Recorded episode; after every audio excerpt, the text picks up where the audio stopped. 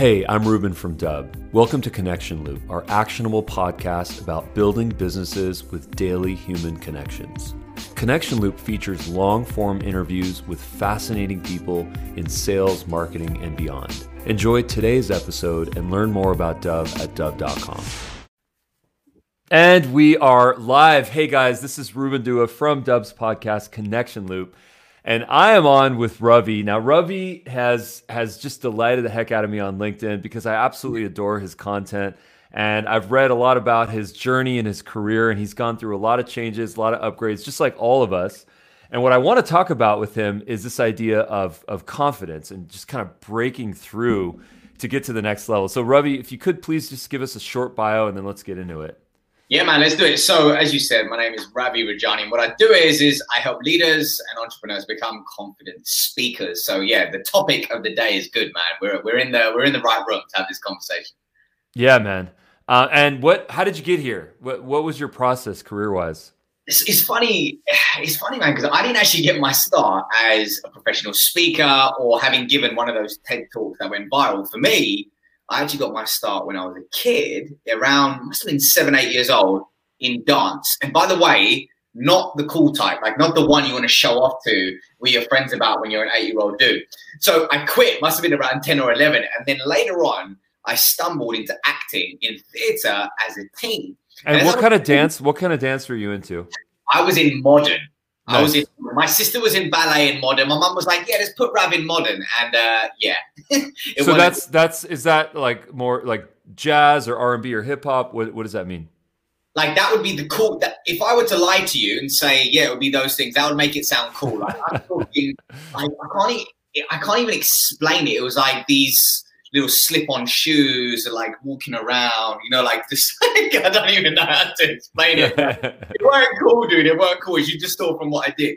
But then, as I was growing up, in my uh, late teens and early twenties, people would say, "Rav, have you ever thought about taking this career on stage, speaking, media seriously?" And as a classic young gun, like coming straight out of university and wanting to enter the world of work, I was like, "Nah." I want to go and make some money. So I ended up on the trading floor of a large US investment bank. And in 2016, I actually left.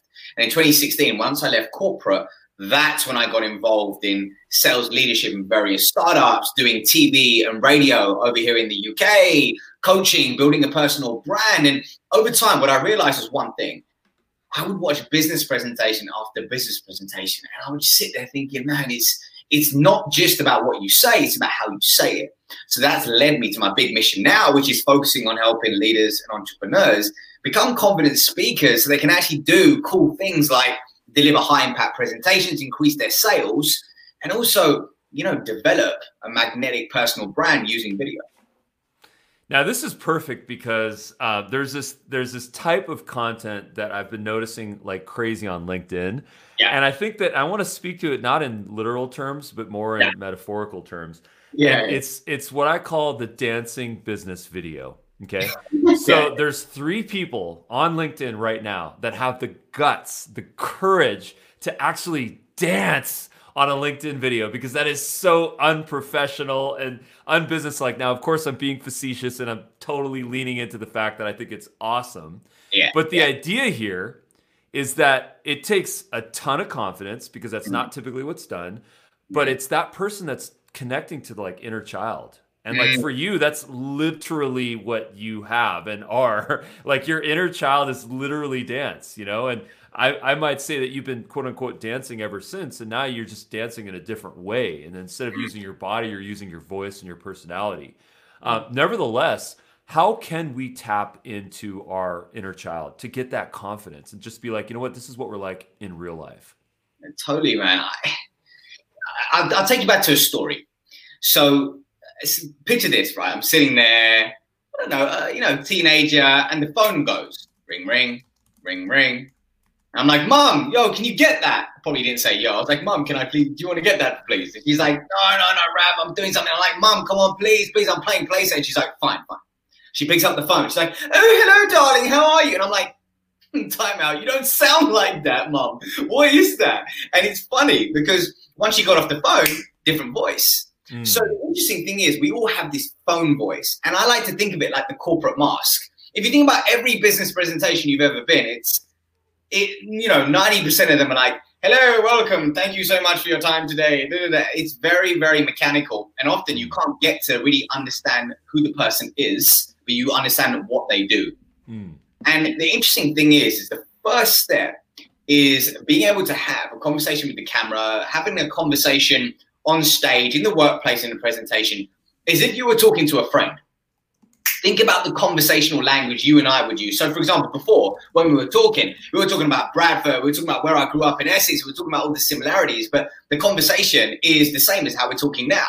That element of being able to talk in a conversational tone will actually start to bring out the child inner child in you. You start to have fun because you stop seeing the audience as this mystical, you know, judgmental being. Mm. You see them as, ah, I want to talk to them as if they're my best friend. They don't judge me. Okay. They they don't make me feel nervous about who I am, what I do. They don't make me feel like I'm not enough. Actually, I can speak with no inhibitions and I can be me. Think about that individual. Think about we've all got that one person that we can just be us, the one that we've cried in front of, the one that when we got dumped when we were a team, we were like, man, look, look what happened. And you're sitting there and they're consoling you. That individual, think of them. To speak to their lens as if you were speaking to a friend. And slowly over time, once you start doing the reps, you'll start to fall into this place where you realize actually that's where true connection lies. You know, this is this is so important on so many levels because I've noticed people go in two different directions that that yeah. struggle with public speaking. And I have to admit, I've been both of these people. Yeah. okay, so I, I, have empathy yeah.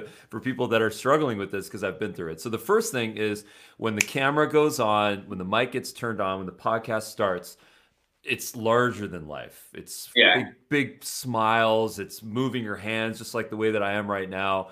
And it's just it's it's not necessarily coming from that like this is how you would speak to a friend. This is like your true natural state. And then the other side is i'm just going to get monotone. I'm going to i'm going to not take any risks. You know one of my childhood traumas was playing tennis with an uncle and trying to win this match against a bunch of uncles and he just whispered to me he said just play like a grandma that's what he whispered to me. And, and, in fact, he kept whispering that to me just play like a grandma. And all he was saying was just lob the ball over and let the other guy lose instead of winning. And it was a trauma for me because I actually believed him that that's the right thing to do in life. And oh, people in public speaking do that. They they don't take risks and they say I'm going to just speak in monotone. And worst of all, oh my God, they've got a teleprompter. now, unless you're a politician, I, I I personally am not a fan of teleprompters. No judgment for people that use them, but I think where I'm going with this is that doing what you just said is the ideal situation, which is talking to your friend. That's yeah. such good such good advice. Thank you. I mean, dude, I can resonate with what you're saying. I'll, I not forget this. So I was, I think I must have been 15 years old, 50, 14, 15 years old. And I had just done this fundraiser for school. And a part of it is we did this like big dance show, the cricket team. That's what we have over here in the UK, cricket, right? We had this big cricket tour that we were going on and we were raising money and we were doing this dance show. So anyway, to practice uh, for the big day or just after the big day, I can't remember, uh, five of us, you know, who actually were in the cricket team, did this dance, like thinking we were NSYNC or Backstreet Boys. And we did this dance in front of our whole year group. And I've never felt such pin drop silence. Like at the beginning, we were like clapping, trying to get everybody going. They were like, I was like, oh my gosh, this is so awkward. Like you, it's it's like it's that fear of if I bring it, uh it's it's gonna be is that uncool? But mm. actually, if you don't bring it and you don't bring your full self to the table, you end up doing yourself a disservice. You really mm. do end up doing yourself a disservice. So what you just said really resonated. That came to mind, and I was like, man, that was an awkward moment. yeah. Well, you know, you know when when awkward moments like that actually don't happen a lot of yeah. the times is with hypnotists. And um, stay with me on this. It's kind of an interesting dynamic, but there's behave there's this behavioral economics thing that happens where mm. if a hypnotist is in their element and they know how to present, Yeah. What happens is is that people have a suspension of disbelief. At least some percentage of the population will say, I will raise my hand because I yeah. want to be hypnotized. And what that person is saying is not I want to be hypnotized, is I'm willing to be a, an actor on this stage. Now, I'm not saying that hypnosis doesn't exist. Maybe it does. But you got to admit, you got to believe that some of those people on that stage, they're just completely falling, you know, falling asleep or acting like dogs or something, that they're just doing it because they don't want to disappoint the audience. They don't want to disappoint this person that has now become their leader. And I always think about that when it comes to public speaking because I remember that a lot of people they want to serve. They want to be a promoter, they want to be a supporter they want to be a cheerleader because they don't want you to feel embarrassed. They don't want the audience to feel like this is weird and fake. And yeah. for some reason, a lot of the times, this is where it all works. This is why hypnotists always ask people before they get people to come on stage Are you willing to be hypnotized? Are you open minded? And then that opt in is what creates and develops this whole relationship, you know? So, my mm-hmm. question for you is you know, you've you you've trained in acting you know you've been an actor what how much of public speaking is natural acting method acting where yeah. the method is us we're method acting our best self Man, it's interesting. When you say trained in acting, here's to give you a 30 second spiel. I fell into acting because my best friend's father was a playwright. And he's like, Rav, you know, you did this dance show with us. Why don't you come and do this? I was like, man, I'm not, I don't know, I'm not into it. Started doing it, started having fun. And the next play came, the next came play, the next play came. I started to get bigger roles, meteor roles. So I actually, I'd never done, I was not formally trained. It was one of the things I stumbled into mm. and learned as I went along. Now, what I would say is, what it taught me was how to deal in high stakes pressurized scenario in a calm, confident, mm, I suppose, demeanor, which really allows you to deliver a message in an articulate and concise way. So think about it. You're with a room full of investors. You need to pitch your business idea. Suddenly, you get hit with this curveball question. How do you handle it if you've never been in a pressure cooker environment? What about on a sales call? You get flown this objection that you've never handled, and suddenly you're tongue tied. You don't know how to handle yourself in this scenario. So I think the thing that it taught me, I would say the most, is improvisation and how to handle yourself and hold your frame when under high stakes scenarios. Mm. Improv. Mm. Doing the reps. Yeah. How do you practice improv. I had the fortunate experience of doing comedy, improv comedy, one time in my life. It was not very funny. It was not very funny, but I, I, went through the discipline of doing it because yeah, I someone had told me that once. If you really want to figure out you know public speaking, go do improv because then you're on the spot, and that's two minutes, which feels like two hours. Yeah, yeah, How do we get better at it? How do we get better at improv? It's funny. So I was on a call the other day with a gentleman who was thinking about joining my boot camp. And he asked the exact same question. He said, Listen, the number one thing I struggle with is improvisation under pressure. Here's what you can do. And when I talk about doing the reps, people think they need to spend thousands of pounds or go do this big course, whatever it might be, and they forget to start with the little things to begin with. And it all starts with daily Get your partner or somebody, a friend, whoever you're living with right now, every day at the same time, they fling a topic at you. You have to tell a story about that topic in less than 60 seconds. You don't get a second take. You don't get a third take. You get one take. People say they don't have time, but I can guarantee you they have 90 seconds.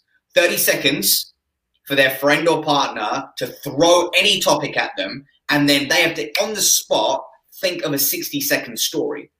And with that, over time, first time you're going to be horrendous. Second, third, thirtieth, that will normalize that scenario. And that's the idea, normalizing those scenarios. Because we weren't brought up with like Kim Kardashian, like, hey, what's going on? We weren't brought up. We didn't come out uh, the womb and suddenly have that way, right? So it's, it's inevitably different. And I think getting the reps in and doing that daily work consistently can really help people. Hmm. So you're you're telling us basically. So do you have you done this? Have you exercised this? I mean, I guess as an actor, you, you kind of have to, right? Well, I'll tell you what I used to do with my sales team. So we used to, you know, every single morning in a morning scrum, I would say, okay, go grab loads of items, okay, in the room. And to get the energy going, because sometimes you walk in, you're like, uh, you know, you know what it's like, right? Immediately create a pattern interruption. So I would, we would get, we would all have to bring an item, anything, okay? And someone would say, Johnny, you know, you've got to, you've got to tell us a story about that curtain. Okay, boom, 30 seconds to think of the story, 30 seconds to tell the story. Next person goes. And what was funny was failure became fun and also, we were all going. Like, I wasn't sitting on a pedestal going, ah, ha, ha, look at you. I was getting involved as well. And it was one of those things that when you allow for failure, you allow for fumbling the word, you allow for owning it, the game changes because we realize it's progress over perfection versus we want this beautiful 30 second scripted piece, which is going to hit the nail on the head and everybody. Uh, this is not life, man. It's not life. yeah, man, that that is so true. So, how would you say that you can apply some of this methodology to sales?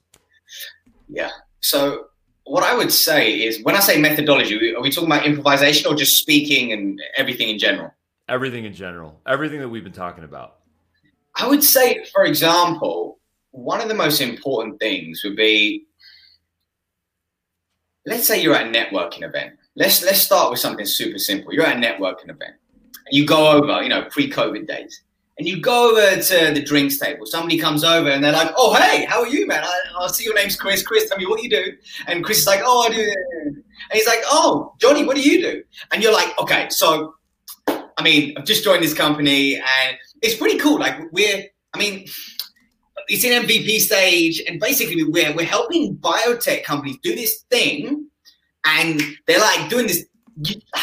we're basically taking them to the next level. Do you see what I mean, Chris? And Chris is like, yeah, let me go get a drink. Like it's awkward, it's long, and there's no connection. So I think one of the things to really think about and practice is super basic, but think about your LinkedIn headline, the I help statement. So really, really simply, if you're able to effectively and concisely communicate who you serve, the tangible outcome you provide, you've got your value creation statement that you've delivered in 10 seconds or less. Somebody who tells me that, I'm like, well, okay, this dude is a, or dude is a professional and they really take their work seriously versus the individual that goes on for five minutes and you're like, is there any emotional intelligence here? We've all been there. We've all done it as well, right? And we walk away and we're like, why did I just do that? Mm. So I think being able to really start sharing what you do, who you serve, and the tangible outcome you provide in a conversational tone is one super, super important. Does that does that resonate in any way? It does. It does. And it is, I think, the hardest thing to do. Yeah. To say to express yourself in one sentence. Oh my gosh. I mean, I could write I could write a page, no problem. I'll just yeah. keep going. I'll just keep typing. Yeah, yeah, but to have one sentence to just get to the core, to the essence of what I'm trying to say. How do you how do you do that? How do you get to that that like transcendence of communication? I mean, the best they don't they call it an elevator pitch for a reason. When it's an elevator pitch, it's going from the the lobby to the first floor. It's not on the Willy Wonka elevator where you're yeah. going like 100,000 up into space. You've yeah. got 30 seconds, which means it's a sentence or three, right? So Mm-hmm. So guide us a little bit to to get that like brevity. Like even the way that I just said what I said was so many was so overly verbose. Help me.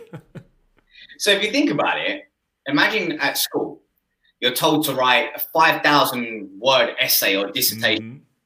You can't do the 30 second pitch until you've done the 5,000 word dissertation. Yes. So the interesting thing is, let, let's take it to something we can all resonate with Microsoft PowerPoint. You go into Microsoft PowerPoint, how many of us start with the headline, go into the slide, and then the speaker notes? When actually, we could start with this first, then go to the speaker notes, then go to the body, then go to the headline. So the bulk of it actually comes from either writing on a piece of paper or your speaker notes. Then you condense it into three to four points maximum on the slide. And then you have to come up with a hook. But you can't start with the hook. In, in a way, you can't start with the elevator pitch because the confidence level and the energy that you would give off you would feel unconfident about it. And people can pick up on that energy, right? When you're speaking to people, if somebody's not really confident about what they do and who they serve, you can tell. You can really tell. So, what I would start thinking about is in a no pressure scenario, thinking about your ideal client, okay? Think about the audience first and ask yourself three questions. Who is my ideal client? What is their profile? Where do they shop? What's their income level? Where do they live? Where do they hang out? What do they do on a Sunday? Ask yourself that question. Number two would be if they are your ideal client, what is the big thing that keeps them up at night? What are the problems that they're suffering with? And then number three, what is your methodology? Uh, actually, let's go for four. Number three, what is your methodology to actually take them from A to Z? And what do they want? what do they want to achieve by the end of the presentation? And in this scenario, that interaction with you. So if you're pitching to a group of investors and you've got 30 seconds, what do they want? Because we often think from a place of ego unintentionally, okay, I've got to look confident. How do I sound? Okay, this has got to be said so articulately. But actually, it's all about your audience and building a real connection. That starts thinking about what they want, not how you're going to sound, look, and feel. That stuff's important. But we need to topple that with the audience, thinking about them. So it really starts with doing the dissertation, asking those questions, and then being able to formulate it in a very specific one or two sentence way, which gives people the carrot, not the whole carrot cake, just the carrot, so that they say, hey man, can you give me a fork? Because I want the rest of that cake. Mm. And I think that's what we forget. We want to give them everything up front. We want to give them everything up front because we want to give and we want to teach. But as people, we can only take on so much in any one sitting. So give them the carrot instead of the carrot cake, do the dissertation to then be able to do an effective value creation statement. Mm. Well, I think one of my one of my one of my takeaways here is that I think what happens a lot with public speaking and just general yeah. sort of communication is that we we talk a lot. We say a lot of words. And I think that what happens when we're saying a lot of words is that we're actually shielding ourselves from from thinking because we're just letting the mind, the survival instinct, just spew out words. And oftentimes these are just whatever that comes to top of mind. I mean, there's today's today's November five, you know, U.S. elections. Like Twitter is exploding with words, and much of which is absolutely nonsensical. And uh, you know, I think where I'm going with this is that how do we avoid overcompensating? with over communication and just actually taking the time to understand what it is truly that we want to say and how to say it in a brief way, i.e., the carrot? Breath, breath management. So, for example, one of the things that we forget to do is diaphragmatic breathing, breathing from here. But if we're in a scenario where our amygdala is firing fight or flight, it's all up here it's all up here. The moment we actually allow ourselves to take a breath, because I don't know about you, let's take something I'm extremely bad at or mediocre, cooking.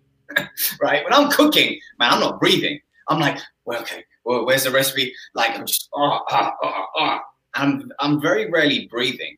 Shallow breaths, right? And we breathe in through the mouth. what happens is when we breathe in through the nose, the tiny little filters actually moisten that air It doesn't feel dry. When you're breathing through your mouth, try it now. feels dry, man. And feels more moist. It just naturally, babies do that. Okay, they breathe through their nose. So one of the things that I would think about immediately is when faced in those scenarios is remember to breathe. I know it sounds so, so simple, but breath is one of the things that I don't think we talk about enough. And it's a challenge for all of us, you know, and it's a it's an important thing to think about because it can really be the make or break between you sounding like a leader and being able to articulate your message because you're breathing and it allows you to be that little bit more present and you also realize that message gets sent to the brain that hold on there's no rhino chasing you this is not this is not a scary situation okay Oh, there we go. The profile. Um, this is not a scary situation. Okay, this is something normal. And if you're breathing one, two, three, four, out, two, three, four, brain's like, oh, this is chill. This is a chill scenario. So that's one thing I would think about is breath. I think we forget to breathe, man. We all do. When we're in pressurized uh, scenarios, we get to breathe. I, man, I totally agree with you. I think that's so important. You know, uh, one of the things that I do quite often is that not only do I take a breath, but I count backwards because it just resets my mind. I'll just count backwards from five, and then it just takes me to an, a completely different place in my mind.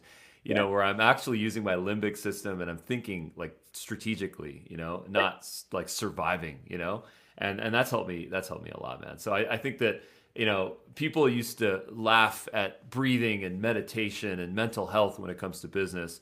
Um, but in fact, these are the most important things, and I'm I'm so so glad you're an evangelist for that. Dude, hundred percent. Like I'm big on meditation before speaking. Like, finding a pre-presentation routine that works for you is super important. There's a really cool quote which you'll like. Mark Twain said it. He said, "Look, there's two types of speakers in this world: the nervous and the liars." Meaning, everyone gets nervous. The mm. problem is, is we have a feeling that there's this, you know, person over here we put on a pedestal, and we're like, they never get nervous they never have imposter syndrome. They, they never feel X, Y, Z. And the fact is, everyone does, man.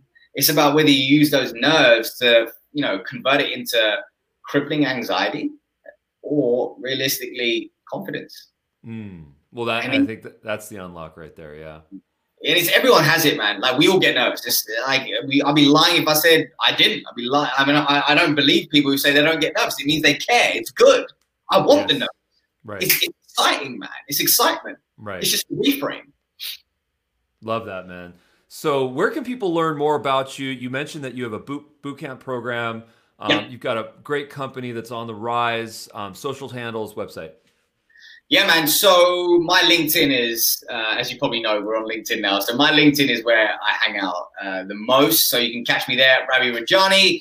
And yeah, like you said, the number one thing I'm focusing on right now is my Powerhouse Speaker Bootcamp helping leaders and entrepreneurs become confident speakers. So yeah, take a look at my profile and yeah, let's connect. Send me a DM and I'd love to have a chat. Just generally, I'm up for connecting with people on a consistent basis. I think this year more than ever, it's been one of the things that has helped me so much. Zoom calls, coffees with people. I think it's it's super important in the times that we're in now. So yeah, uh, look me up and let's have a chat. Amazing, man. Well, listen, Ravi, thank you so much for your time. I really appreciate it. Stick appreciate around. I'll, I'll share some notes with you. All right, man.